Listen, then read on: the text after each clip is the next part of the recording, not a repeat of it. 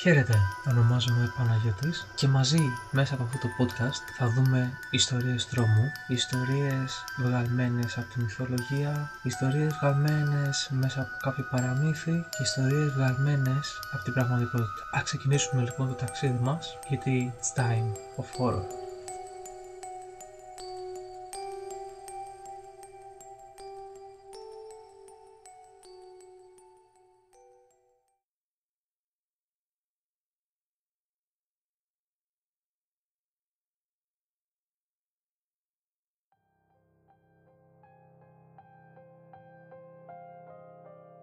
Καλώς ήρθατε ξανά στο podcast Time of Horror.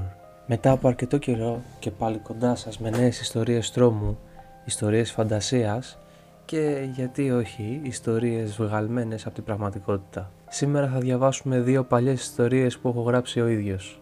Ας ξεκινήσουμε λοιπόν γιατί it's time of horror.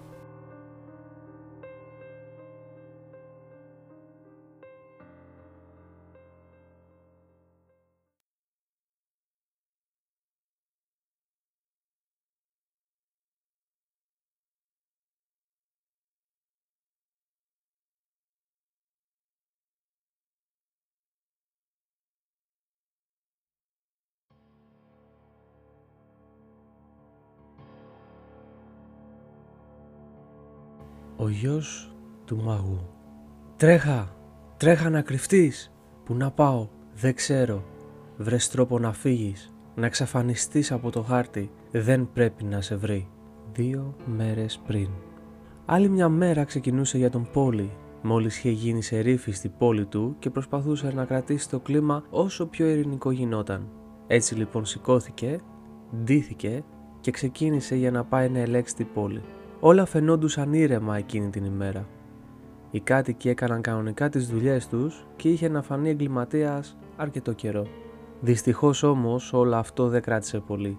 Εκείνο το μεσημέρι έμελε να γίνει κάτι τραγικό. Κάτι που δεν το χωρούσε κανενός ο νους ότι θα γινόταν. Ο Πόλη είχε δυστυχώς μία κακιά συνήθεια. Έπινε. Πολύ. Πάρα πολύ. Ειδικά το τελευταίο καιρό που είχε την ηρεμία του και δεν τον ενοχλούσε κανένα ταραχοποιό ή εγκληματίας. Έτσι λοιπόν είχε πιει και εκείνο το μεσημέρι. Μεθυσμένος καθώς ήταν και δίχως να καταλαβαίνει τι κάνει, σκότωσε ένα νεαρό Ινδιάνο που ήταν εκείνη τη στιγμή στο μπαρ και έπαιρνε προμήθειες. Όλοι έμειναν άναυδοι. Πρώτη φορά είδαν τον Πόλη σε τέτοια τρελή κατάσταση από το ποτό. Δεν το είχε σκοτώσει απλώς. Τον είχε πετσοκόψει και του είχε αδειάσει όλες τις σφαίρες στο κεφάλι. Όλοι βγαίνουν πανικόβλητοι από τον μπαρ φωνάζοντας: Ο Πόλη τρελάθηκε, σκότωσε έναν Ιδιάνο. Εκείνη η μέρα ήταν και καθοριστική για τον Πόλη αλλά και όλο το χωριό. Κανείς δεν ήξερε ποιος ήταν αυτός ο νεαρός Ινδιάνος και αυτή ήταν η καταδίκη τους. Διότι αυτός ο νεαρός Ινδιάνος ήταν ο γιος του μάγου μία μιας από τις πιο παλιές φυλές, η Τσερόκη. Μία από τις πιο αρχαίες φυλές στην περιοχή με τον πιο πανίσχυρο μάγο, όταν το μάθανε οι Ινδιάνοι ξεκινήσανε για να πάνε στην πόλη του πόλη. Έτσι τη μεθεπόμενη μέρα το πρωί είχαν φτάσει. Εκεί ο αρχηγός φυλή ζήτησε να μιλήσει με τον δολοφόνο. Έτσι του φέραν τον πόλη, τον οποίο δεν τον είχε πειράξει κανένας. Βλέποντας ο μάγος την αδιάφορη στάση των πολιτών αλλά και του δημάρχου προς τον δολοφόνο του γιού του, ζήτησε την άδεια από τον αρχηγό της φυλή να μιλήσει αυτός στον δολοφόνο. Ο αρχηγός δέχτηκε να τον αφήσει να μιλήσει αυτός και έτσι υποχώρησε. Πλησιάζοντας ο μάγος στον πόλη, είδε στα μάτια του νεαρού σερίφη έναν φόβο. Όταν το πλησίασε, τον ρώτησε: Ήξερες ποιος ήταν αυτός που σκότωσες; Όχι, απάντησε ο Πόλη. Έκανε κάποιο έγκλημα και τον σκότωσες; Όχι από όσο θυμάμαι. Τότε ο άνθρωπος που επιβάλλει τον νόμο και πατά στην εγκληματικότητα, γιατί διαπράττει έγκλημα ο ίδιος. Το ποτό αλλάζει τον άνθρωπο. Απάντησε ο Πόλη χασκογελώντα βλέποντας πως κανείς μέχρι εκείνη τη στιγμή δεν του είχε κάνει απολύτως τίποτα. Τότε, απαντά ο μάγος, εφόσον ο άνθρωπος που επιβάλλει τον νόμο ο ίδιος το πατάει και μαζί του γίνονται συνένοχοι και όλοι οι κάτοικοι, κάτοικοι της περιοχής του, ήρθε η ώρα να σας επιβάλλει τη τάξη ένας μάγος όπως μόνο αυτός ξέρει. Έτσι γεμάτος θυμό και θλίψη για το χαμό του γιού του, ο μάγος άρχισε να επικαλείται δυνάμεις και πνεύματα δαιμονικά από τον άλλον κόσμο. Στην αρχή οι κάτοικοι της πόλης γελούσαν και τον περιφρονούσαν όταν άρχισε να μιλάει καταλαβίστικα, αλλά μόλις είδαν τους Ιδιάνου να τρέχουν πανικόβλητοι, κατάλαβαν ότι τα λόγια αυτά δεν ήταν λόγια τρελού. Στο επόμενο λεπτό η γη άρχισε να τρέμει. Ο ουρανός από γαλάζιος και καθαρός που ήταν γέμισε μαύρα σύννεφα και έπεσε ένα διαβολικό σκοτάδι. Τα μωρά κλαίγαν σαν τρελά και τα ζώα άρχισαν να τρέχουν σαν να είχαν δαιμονιστεί. Αυτή είναι η μοίρα σας για το έγκλημα που διαπράξατε άσπροι δαίμονες. Ώρα σας λοιπόν να σας βρουν οι πραγματικοί. Αυτά ήταν τα τελευταία λόγια του μάγου προς τους κατοίκους. Γιατί ακριβώς την επόμενη στιγμή εξαφανίστηκε και από τη θέση που ήταν ο μάγος άρχισαν να βγαίνουν από μία μαύρη τρύπα άνθρωποι χωρίς δέρμα, άνθρωποι με κομμένα χέρια και αίμα να τρέχει από τα μάτια τους, άνθρωποι με αλυσίδες και κρεμασμένα εντόστια, σκυλιά με κόκκινα μάτια και αφρισμένο στόμα, τέρατα με κέρατα και φτερά, όλοι τρέχαν σαν τρελοί, όποιον πιάσαν οι δαίμονες δεν το σκότωναν απλά, του έκαναν τρεις φορές χειρότερα από ό,τι έκανε ο πόλης στον νεαρό Ιδιάνο. Σε κάποιες γυναίκες ξέσκιζαν τους μαστούς τους, άλλες τις σκίζανε στα δύο, κάποιες τις βιάζανε, ενώ όσες είχαν μωρά τα σκοτώνανε και τα βάζανε με τη βία ολόκληρα μέσα στο εδίο της μητέρας. Τους άντρες τους σκοτώνανε και μετά τους τρώγανε. Άλλους τους έκοβαν το κεφάλι και με ένα σφυρί τους κάνανε πολτό. Όλοι οι δαίμονες είχαν ένα στόχο όμως, να πιάσουνε τον πόλη. Τρέχα να κρυφτείς, λέει ο δήμαρχος στο πόλι. Πού να πάω, δεν ξέρω. Βρες τρόπο να φύγεις, να εξαφανιστείς από το χάρτη. Δεν πρέπει να σε βρει. Τι έκανα, από ένα λάθος μου προκάλεσα τέτοιο χαμό. Φύγε, δεν πρέπει να σε πιάσουν. Δεν έχει να πάει πουθενά. Ακούστηκε μια βροντερή φωνή από τον ουρανό. Από το πουθενά τα σύννεφα άρχισαν να χάνονται και οι δαίμονες να εκρήγνεται σαν τρελοί όταν τους πετύχαινε το φως πόλη, η τιμωρία σου δεν θα έρθει από εκεί κάτω, αλλά από τους ουρανούς. Το φως άρχισε να δυναμώνει το σημείο που βρισκόταν ο πόλη. Και ενώ όλοι οι δαίμονες είχαν εξαφανιστεί από την πόλη αφήνοντας πίσω τους μια κόλαση στην κυριολεξία, από τον ουρανό ακούστηκε πάλι φωνή. Πόλη, δεν θα πεθάνεις από τα χέρια δαιμόνων, αλλά από τα χέρια θεών. Η τιμωρία σου θα είναι τεράστια και θα ακολουθήσει και τους απογόνους σου έως και 100 γενναίες. Το ίδιο θα ισχύει και για όλους τους κατοίκους αυτής της πόλης. Και έτσι και έγινε. Τον πόλη δεν τον ξαναείδε κανείς μετά από αυτό. Εξαφανίστηκε μαζί με τη λάψη και για εκατό γενναίες η πόλη αυτή έμεινε καταραμένη.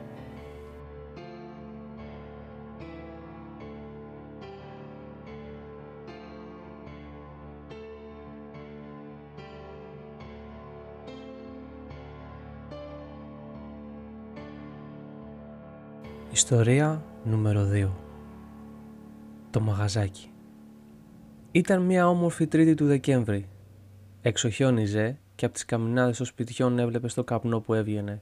Τα παιδιά τρέχαν από εδώ και εκεί, άλλα έφτιαχναν χιονάνθρωπους και άλλα παίζαν χιονοπόλεμο. Οι νοικοκυρές στο σπίτι ετοιμάζαν το δείπνο και οι άντρες είχαν πάρει ρεπό από τις δουλειές τους. Και έτσι είτε θα φτιαρίζανε είτε θα παίζανε με τα παιδιά τους ή θα ξεκουράζονταν στην πολυθρόνα του σπιτιού μπροστά από τη τηλεόρασή τους, πίνοντας κάτι ζεστό. Όλα τα μαγαζιά της πόλης ήταν κλειστά εκείνη την ημέρα. Ακόμα και στο εμπορικό πολλά μαγαζιά είχαν κλείσει, αλλά όχι όλα. Μόνο ένα μαγαζί λειτουργούσε. Δεν το έβλεπες με την πρώτη ματιά καθώς δεν ήταν από τα μαγαζιά που θα κοίταγε κανείς όταν θα έκανε τα ψώνια του. Εκτός από αυτό βρισκόταν και κάτω από τις σκάλες του εμπορικού άκρη γωνία. Πριν όμως από αυτό, ας γυρίσουμε πίσω στην όμορφη γειτονιά. Σε εκείνη λοιπόν τη γειτονιά υπήρχε ένα παλιό σπίτι όπου είχε να κατοικηθεί περίπου 70 χρόνια. Πριν από δύο μήνες εμφανίστηκε μια οικογένεια η οποία ζούσε για πολλά χρόνια στην Ευρώπη, που ήθελε ένα σπίτι σε μια ίσχυη γειτονιά για να μείνει. Έτσι λοιπόν βρέθηκαν εδώ, στη γειτονιά μας, στη πολιτεία της Μινεσότα και το μοναδικό σπίτι που ήταν ακατοίκητο ήταν αυτό. Κάνανε βέβαια τρεις εβδομάδες για να μπουν και να μείνουν διότι δεν είχε ούτε ρεύμα. Έτσι λοιπόν τέλειο Οκτώβρη και αρχές Νοέμβρη μπήκαν στο σπίτι τους. Όλοι πήγαν να τους καλωσορίσουν και να τους πάνε κάποιο γλυκό ή ένα διακοσμητικό. Μόνο ένας όμως πήγε με άδεια χέρια, παρά μόνο με μία συμβουλή. Ήταν ο παλιός κάτοικος και ο μοναδικός που είχε δει το τελευταίο ιδιοκτήτη αυτού του σπιτιού. Ο Γερομάικ, όπως τον φωνάζουν, πήγε και χτύπησε το κουδούνι. Έρχομαι! Ακούστηκε μια γυναικεία φωνή από το σπίτι. Η πόρτα άνοιξε και πίσω από αυτήν ήταν μια νεαρή γυναίκα με καστανόξανθα μαλλιά και πράσινα μάτια, ροζουλά μάγουλα και ένα χαμόγελο που σε έκανε να ξεχνάς κάθε θλίψη που, μπορούς, που μπορεί να ένιωθες. Το όνομά της ήταν Elizabeth Autumn. Ήταν γύρω στα 30 και από πίσω της, κρατημένο από το φουστάνι της, ένα αγοράκι. Είχε και αυτό καστανόξαθα μαλλιά σαν τη μητέρα του, αλλά τα μάτια του ήταν μελή. Το πρόσωπό του είχε γίνει κατακόκκινο από τα παιχνίδια που έκανε πριν λίγο, αλλά και από την τροπή του. Το παιδάκι ήταν γύρω στα 4 με 5 χρονών. Το όνομα του παιδιού ήταν Harry Autumn. Καλημέρα κυρία Autumn, ονομάζομαι Mike Heverson και μένω δύο σπίτια πιο κάτω. Ήρθα να σας καλωσορίσω στη νέα, στη νέα σας γειτονιά. Μπορείτε να με φωνάζετε και Γερο-Μάικ άμα θέλετε, είπε ο Γερο-Μάικ στην Ελίζαμπεθ με ένα ευγενικό χαμόγελο και τη ζήτησε να περάσει στο σπίτι για να ξαποστάσει λίγο. Ο Γερο-Μάικ ήταν 92 χρόνων και κουραζόταν εύκολα πλέον. Και βέβαια, περάστε, του απαντάει η Ελίζαμπεθ λέγοντας στο γιο της. Πήγαινε Χάρη και φέρε στο κύριο λίγα μπισκότα που έχουμε στη κουζίνα και εγώ θα φέρω κάτι να πιείτε, κύριε Μάικ, λέει καλοσυνάτα. Ο Γερο-Μάικ ήταν από τους ηλικιωμένους ανθρώπους που θα μπορούσε να πει κανείς δεν συμπαθούσαν όλοι ιδιαίτερα. Λίγο γιατί δεν ήταν πολύ ομιλητικός, λίγο πολύ με τις διάφορες ιστορίες που κυκλοφορούσαν, πιο πολύ από τα μικρά παιδιά, του τύπου πως ήταν πρώην καταζητούμενος και διάφορες άλλες αερολογίες. Αλλά αυτή τη φορά ο Γερο-Μάικ έπρεπε να μιλήσει και θα το έκανε. Μόλις λοιπόν έφερε τα μπισκότα και το τσάι, η Ελίζαμπεθ έστειλε το γιο της στο δωμάτιό του για να μπορέσει να μιλήσει ελεύθερα με τον επισκέπτη της. Λοιπόν κύριε Μάικ, πώς σας φαίνεται το σπίτι, δεν το κάναμε σαν καινούριο; Χρόνια είχα να δω αυτό το σπίτι σε τόσο καλή κατάσταση. Ξέρετε, είχα τη τύχη να γνωρίσω τον προηγούμενο ιδιοκτήτη αυτού του σπιτιού. Αλήθεια, ρώτησε με βλέμμα όλο απορία η Ελίζαμπεθ. Αλήθεια, ξέρετε, είμαι από τους πρώτους και μοναδικός πλέον ζωντανός κάτοικος αυτή τη γειτονιά. Έτσι γνωρίζω καθέναν που έχει έρθει εδώ και πότε. Μπράβο σας! Κρατιέστε πολύ καλά για την ηλικία σας, κύριε Μάικ. Δεν σας φαίνεται πως είστε τόσο μεγάλος, λέει με ενθουσιασμό η Ελίζαμπεθ.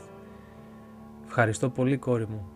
Δυστυχώς όμως, εγώ δεν ήρθα εδώ για να μιλήσουμε για την ηλικία μου, αλλά για να σας προειδοποιήσω για κάτι. Το ύφος του Γερο-Μάικ άλλαξε. Έγινε πιο σοβαρός και αυτό το κατάλαβε η Ελίζαμπεθ. Για ποιο πράγμα, ρώτησε με απορία αλλά και άγχος.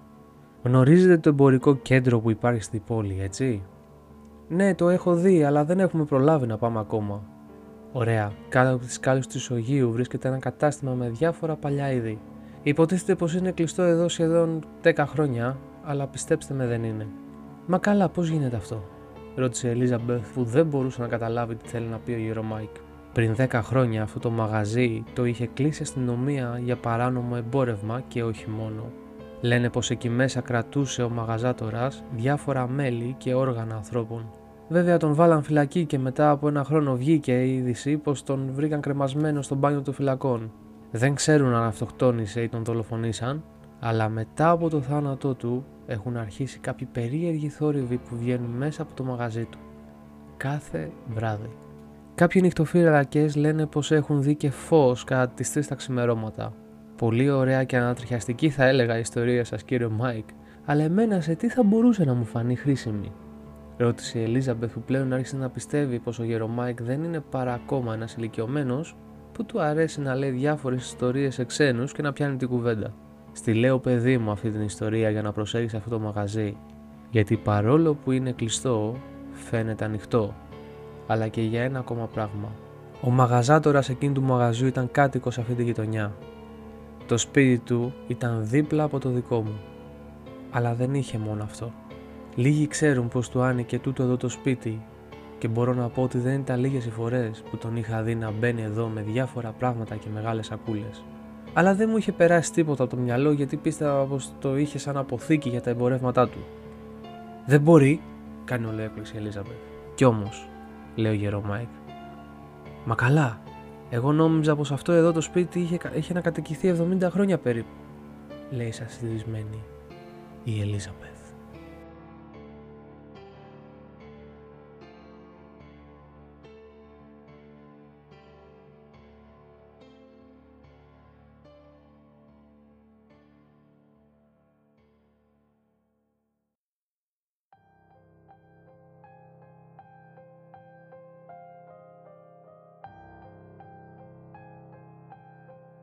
Αυτές ήταν οι δύο ιστορίες μας για αυτό εδώ το επεισόδιο. Η δεύτερη ιστορία φυσικά θα συνεχιστεί με δεύτερο μέρος. Τι δεν έχει τελειώσει ακόμα. Σας ευχαριστώ πάρα πολύ που με ακούσατε και σας ζητώ ένα μεγάλο συγγνώμη για την απουσία μου όλο αυτό το καιρό. Ευχαριστώ πάρα πολύ για τη στήριξη και για την αγάπη που μου δείχνετε. Θα τα πούμε την επόμενη φορά με νέο επεισόδιο του Time of Horror.